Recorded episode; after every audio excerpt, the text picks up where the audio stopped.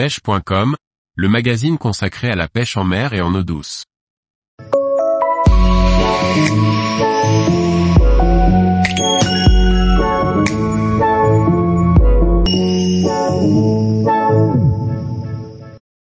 Comment bien pêcher le bar à la mouche sur les parcs à huîtres?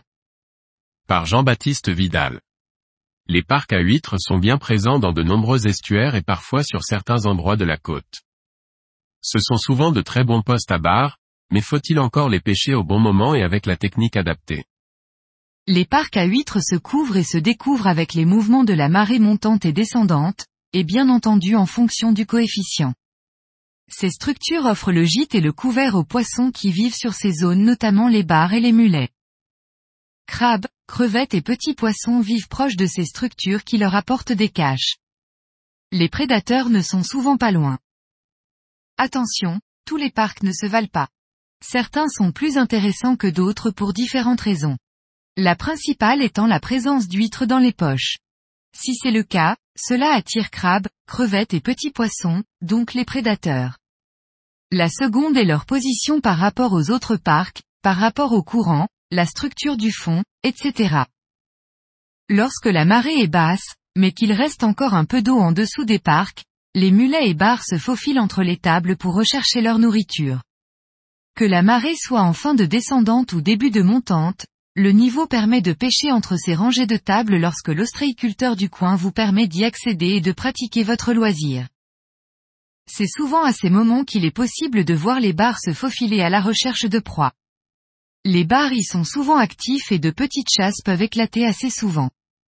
Cependant les prendre à vue n'est pas simple. Les gros bars sont méfiants. Il faut longer les tables très doucement pour surprendre les bars qui maraudent à la recherche de nourriture, soit seuls ou en petits groupes. En utilisant des imitations de crabes ou de crevettes, on arrive néanmoins à en piquer assez régulièrement. Le plus difficile, ensuite, est de les sortir des parcs.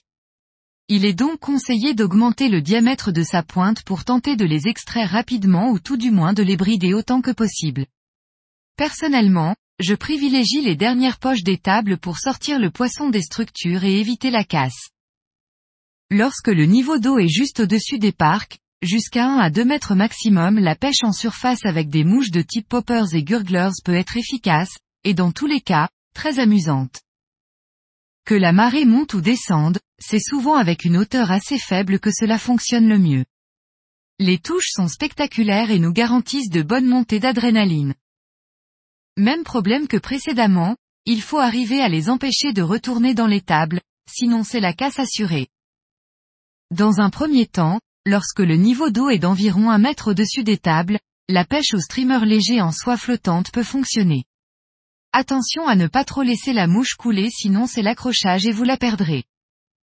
Lorsqu'il y a au moins 2 mètres d'eau sur les parcs, je préfère personnellement les rechercher au streamer, mais en soie intermédiaire.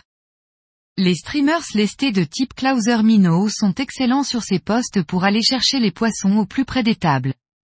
Dans le cas contraire, c'est au bar de monter chercher votre mouche en employant des mouches non lestées comme les deceivers, surf candy, et autres imitations de poissons fourrage, mulets, sprat, laçons, et.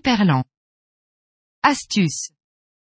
Afin de limiter les accros, je vous conseille de monter vos mouches avec des anti-herbes ou pour les streamers avec les poils ou fibres sur le dessus de l'hameçon. C'est-à-dire avec l'hameçon monté pointe vers le haut. Tous les jours, retrouvez l'actualité sur le site pêche.com. Et n'oubliez pas de laisser 5 étoiles sur votre plateforme de podcast.